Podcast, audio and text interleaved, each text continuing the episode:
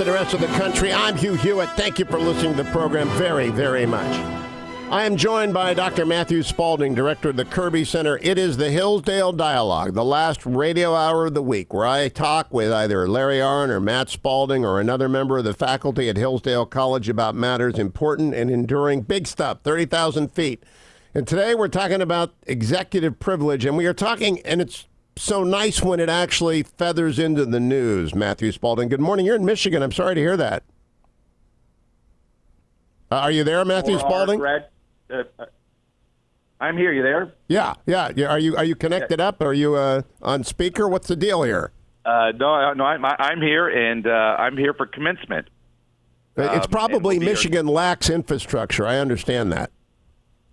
Um, and we have uh, General Neller from the Commandant of the Marine Corps speaking to us. Oh, the Commandant of the Marine Corps is your commencement speaker? Yes. Yes, we're uh, privileged. That'll be very good. And we have several Marines who are graduating, so he's going to also commission them while he's here. Oh, that is terrific. Everybody set up straight. Uh, yes. just one of those things. Uh, co- the commandant is friends with my buddy Mel Spiese, who you may have heard on the show before. Mel uh, and he are go way back, and everybody thinks he's been a fantastic commandant. Uh, Matt, let me begin with the news of the day. I'm ha- I'm going back and forth with mutual friends um, in the Senate and outside of the Senate in the media and outside of the media about the decision of the Senate Intelligence Committee to subpoena Donald Trump Jr. to come back yet again before their committee. I've had it. I, you know, I'm one of those guys who said, leave Mueller alone, uh, let him right. finish his job, cooperate. Okay, we know there was no collusion. Don Trump Jr. showed up there. We know he's stiff arming them now, but he's a private citizen, and the government should not be harassing private citizens. No, uh, uh, I, I think that's right. the The only other question is whether the Senate Intelligence Committee is bringing him in to clarify some things, actually close this story off, and you know, dot some, you know, cross some T's and dot some I's. That's if they're doing that, that might be useful. But for otherwise, I think they've got to let you know move on and, and be done with it. If he doesn't want to come back, and he clearly doesn't, and they think he lied to him, you refer it to the Department of Justice for perjury. But this smacks right. to That's me right. Of Scooter Libby. And I, I tried to explain this to Jonah Goldberg online. Every one of these special investigations Watergate, Whitewater, Iran Contra, Scooter Libby, Hamilton Jordan, special Senate Select Committees, special House committees, the House Intelligence Committee. Uh, now we got Jerry Nadler going crazy.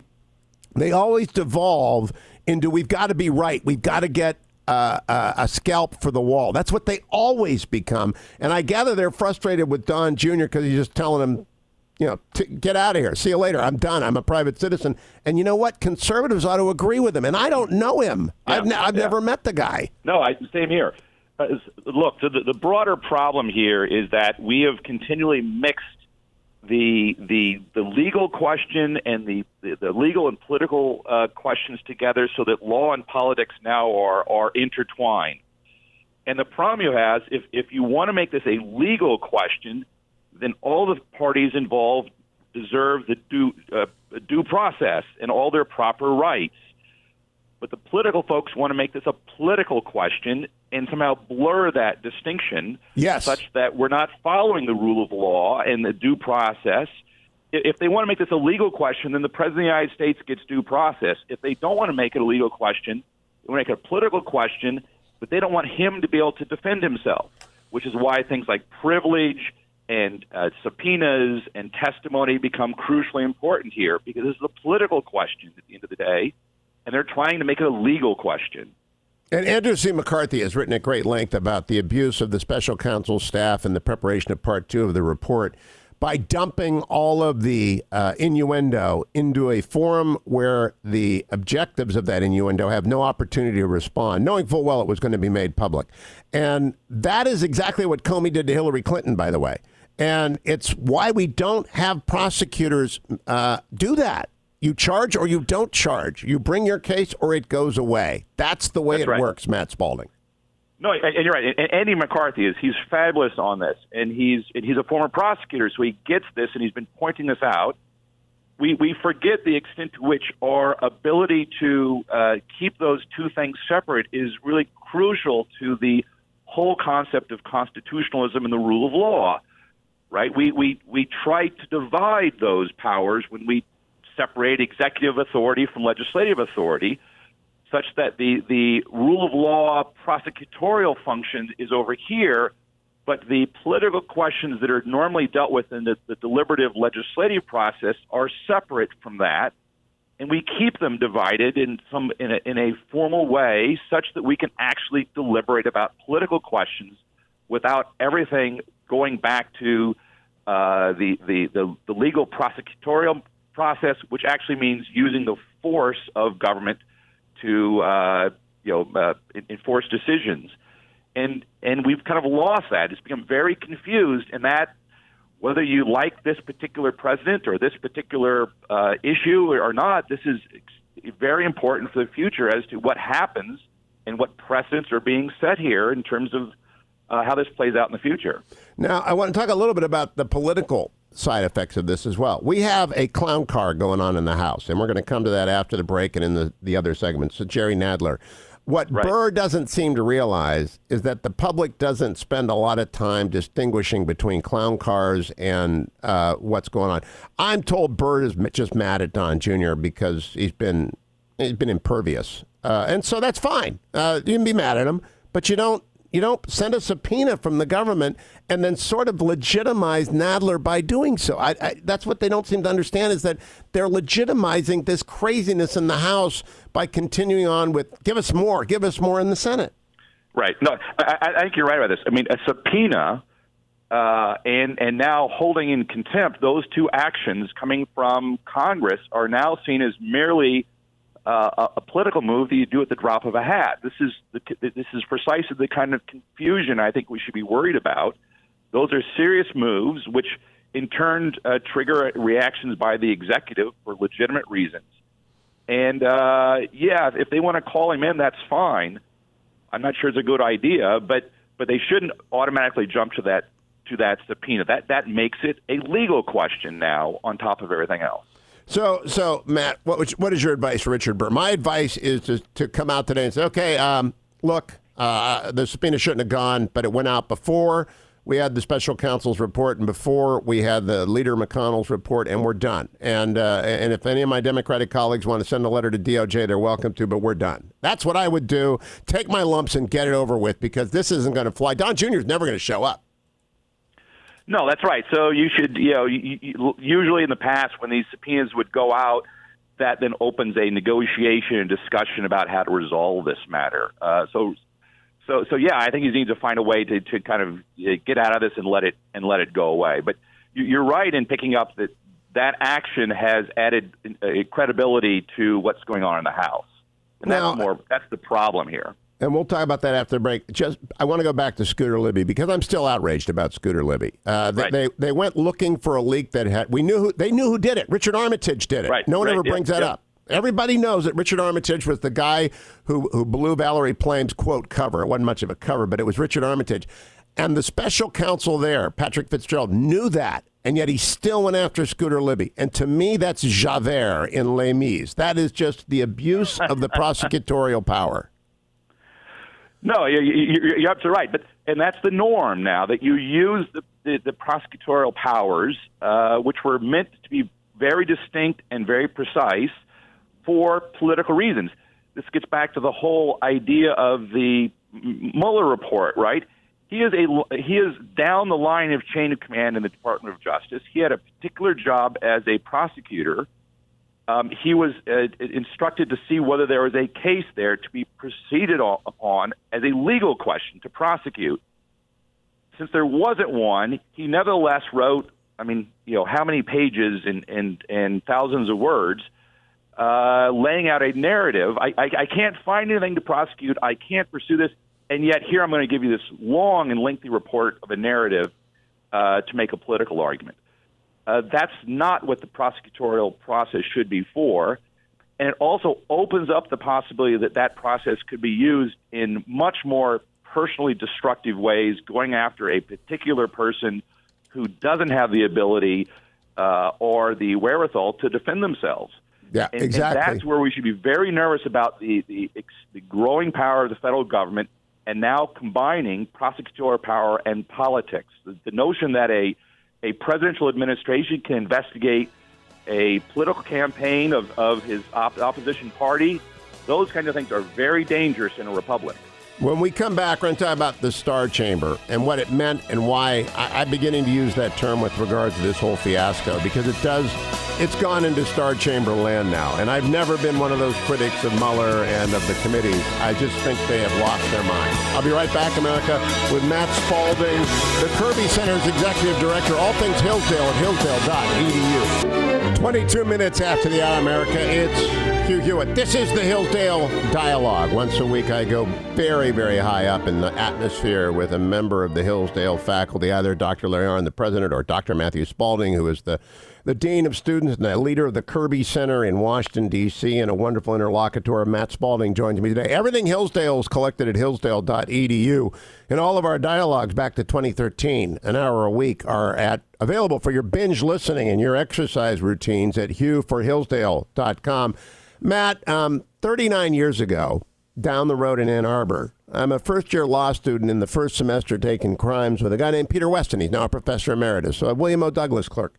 And the only time I ever elicited uh, great enthusiasm from a professor because of my stupidity was when I put my hand up. He was talking about the Fifth Amendment and uh, uh, about the part where nor shall anyone be compelled in any criminal case to be a witness against himself. And I put up my hand and said, why do we even have that? And he got very excited and he said, exactly the right question. Why do we have that? And he proceeded on to explain about the Star Chamber. And so, why don't you take a whack at this? Why do we not oblige people to testify against themselves?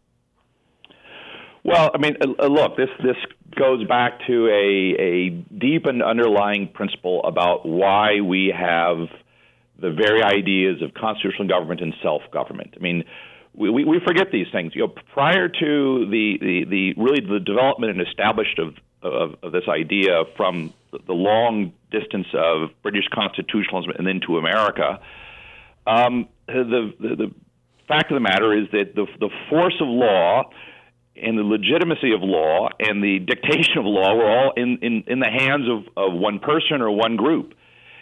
And it, they had the ability to uh, make the law and enforce the law, to to adjudicate the law, uh, all in the hands of one. This, which, which Madison tells us in the in the Federalist Papers is the very definition of tyranny.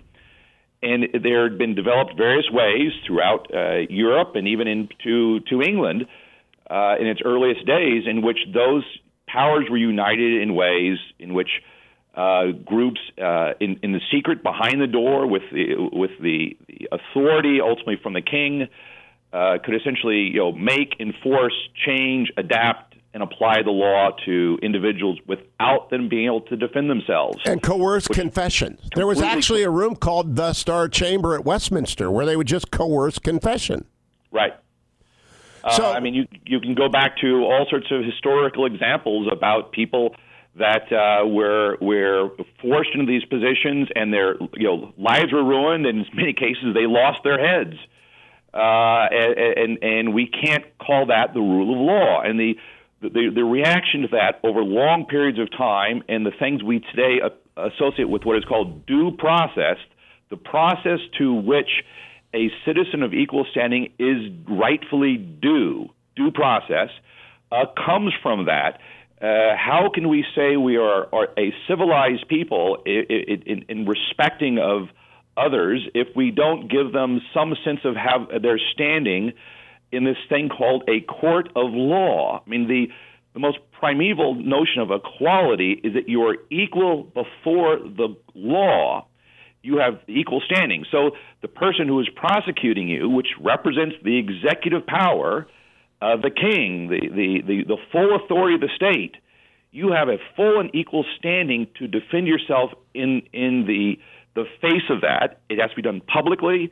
You have to be able to have a, a, an attorney defending you. You have to know what the crime you're committed, uh, uh, uh, what, you're being accused of. Um, if there's a jury involved, it's going to be a jury of your peers. And the other crucial thing here is that uh, you do not have to do anything. The burden, the burden of proof is on the person trying to prosecute you. And if Um, you and don't you meet can't that turn that around. If you don't, they can't just slime you. That's the problem with Comey and and Hillary Clinton. That's the problem with Mueller and the president. They just can't slime you. Either they prosecute or they don't. And now So I'm did, for. Did, did you did you see this letter from uh, Emmett Flood in April? Yes, April it's 19th. Right? That's terrific. where it, it, it, his argument there is it, it turns around the the inverts the burden of proof. And and again, setting aside whether you like this guy or that guy or what's going on right now, the implications of that for the rule of law are monumental. Uh, the implication is that there's so much here that the president needs to prove that he did not commit these crimes. I'll That's be- absurdity. I will be right back with more of Matt Spalding now on executive privilege and the fight with the Nadler out of control House Judiciary Committee next on the Hewitt Show. Welcome back, America. It's Hugh Hewitt. Thank you for listening to this. The last radio hour of the week on Friday is always devoted to the Hillsdale Dialogue with a member of the Hillsdale faculty, or its president, Larry Arnn, or its director of the Kirby Center, Dr. Matt Spalding. It is commencement week in Michigan, so Dr. Spalding joins us from Hillsdale, where they've got the hamsters and the wheels and the powers up today. We're glad to hear that. And it's uh, is the ice off the roads yet? That's the important Uh, thing to know about Michigan. It's it's a beautiful spring day, and just when the students are leaving, it's going to be a beautiful summer. So So, Matt, uh, we originally set out to, and I want to make sure we get to it. Uh, this week, Jerry Nadler, uh, the out of control chairman of the House Judiciary Committee, um, began the process of holding Bill Barr, an estimable fellow, a genuine giant of the law, in contempt. Now, Eric Holder was held in contempt, and nobody cared, and he slugged it off. And it won't bother Barr at all either, because it's obviously uh, a, a bit of political theater. But it is the descent of the uh, of the oversight process into into clown show. What is your assessment of the Nadler gambit and executive privilege at this point? So, so look, there, there, there are, I think, three things that make that show this for what, it- what it is, and also make the comparison with the uh, the Eric Holder situation. We need to keep in perspective here. So, one, uh, the the amount of information that the Attorney General shared with Congress, he wasn't even required to give them the Mueller report. He gave it almost all of it to them. I think the second volume, which is on obstruction, they're only a matter of a small number of lines that were redacted. It's almost Right. all there. And the, the other matter that's not there is largely having to do with sources and methods and grand jury material. On top of that, there is a less redacted version that is available to Congress in a SCIF. And on top of that, I believe just the other day they allowed them to go and actually take notes. So it's not that anything is not is nothing is being provided here. Um, when Eric Holder was was held in contempt, it was because he refused to give Congress anything having to do with the Fast and Furious investigation.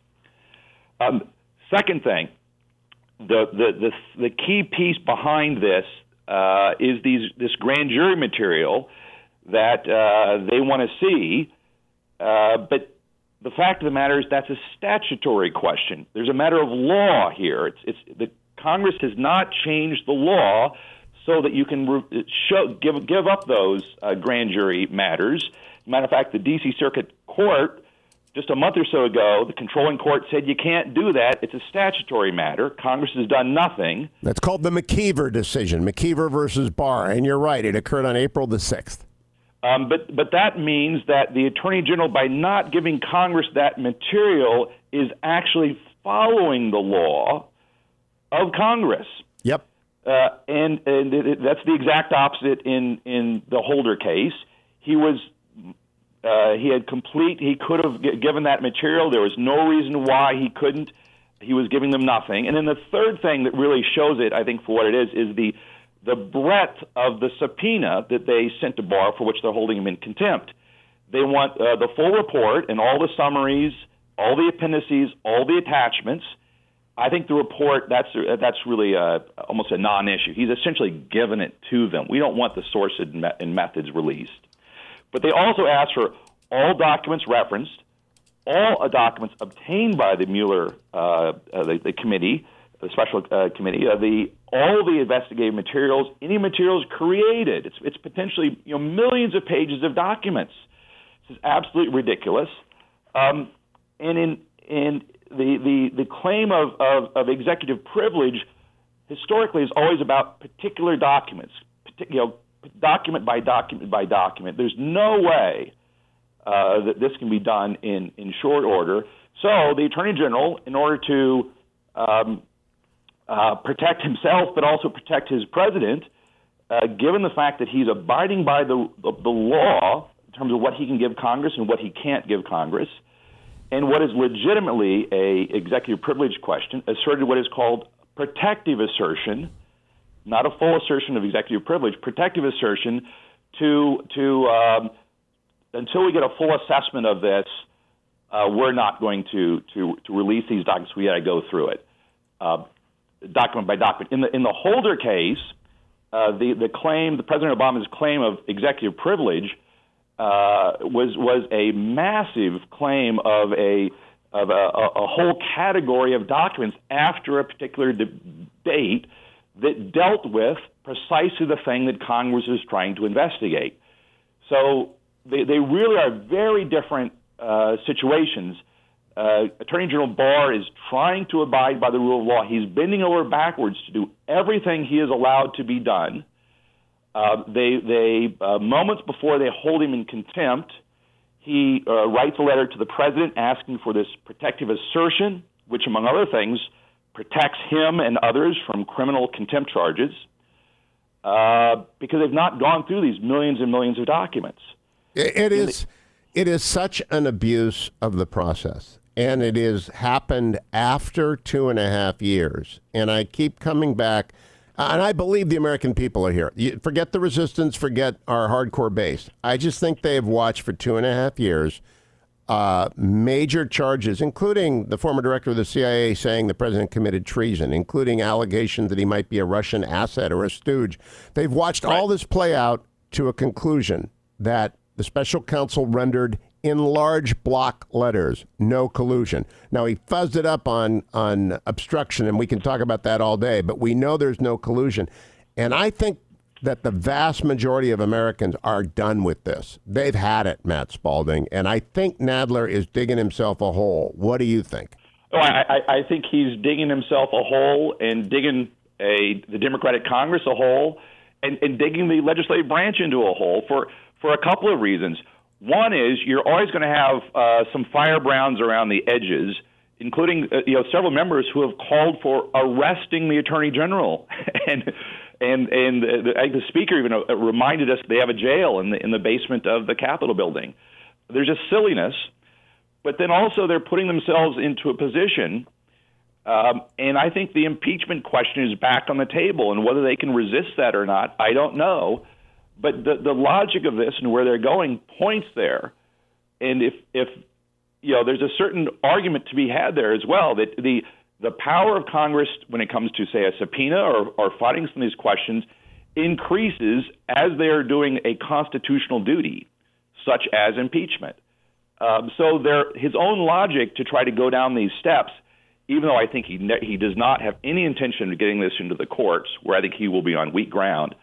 But the logic of the political logic of it is actually to push them towards I- impeaching the president. And I and think Senator, that Senator John Cornyn uh, only six minutes ago tweeted out in response to Jerry Nadler saying we're in a constitutional crisis, which is just silly. Uh, John Cornyn said it's hardly a constitutional crisis. This will all be sorted out in the courts. Rather, Nadler stokes his base with red meat and catnip for the fawning press.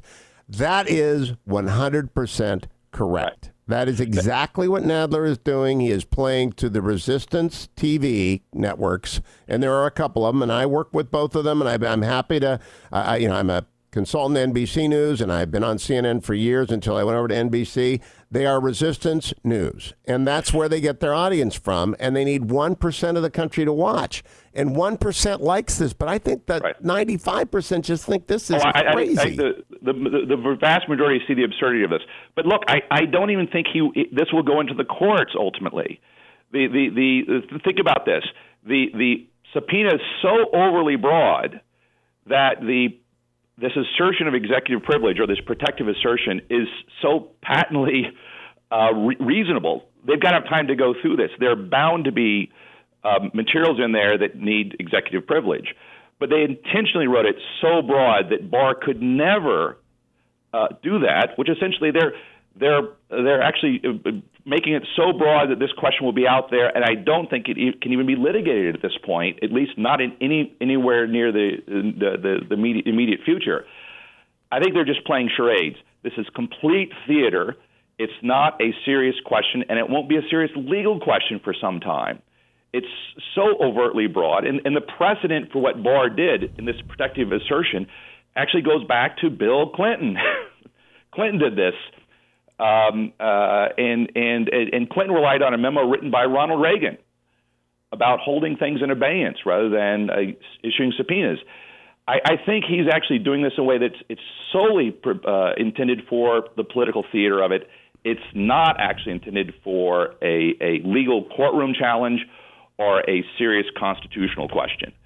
When we come back from break, theater when we come back from break, we will continue the conversation about how the Republicans ought to respond to this. Don't go anywhere, America. I'm talking with Matthew Spalding. He's the director of the Kirby Center at Hillsdale College. It is the Hillsdale Dialogue. Welcome back, America. 51 minutes after the hour. It is the Hillsdale Dialogue.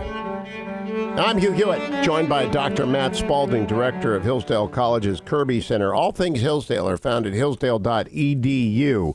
You can also sign up for Imprimis, the absolutely free speech digest of the, the college, available and sent to millions of you every month. You can also watch the online courses taught by Dr. Arnn, Dr. Spalding, many others like Victor Davis Hanson. You will love Hillsdale EDU after you begin to use it. But now, Matt Spalding, let's go back to the question at hand. You are Kevin McCarthy, or Kevin McCarthy calls you. What do you urge him to do to respond to Jerry Nadler? They won the majority. They won 40 seats. It wasn't a landslide. It wasn't like 1982 or 2010, but they got a healthy win. And the Republicans have the Senate, and we can. I, am bringing pressure to bear on Richard Burr to, to stop this nonsense. But right, in the House, right. the Democrats rule. What do you suggest Kevin McCarthy do?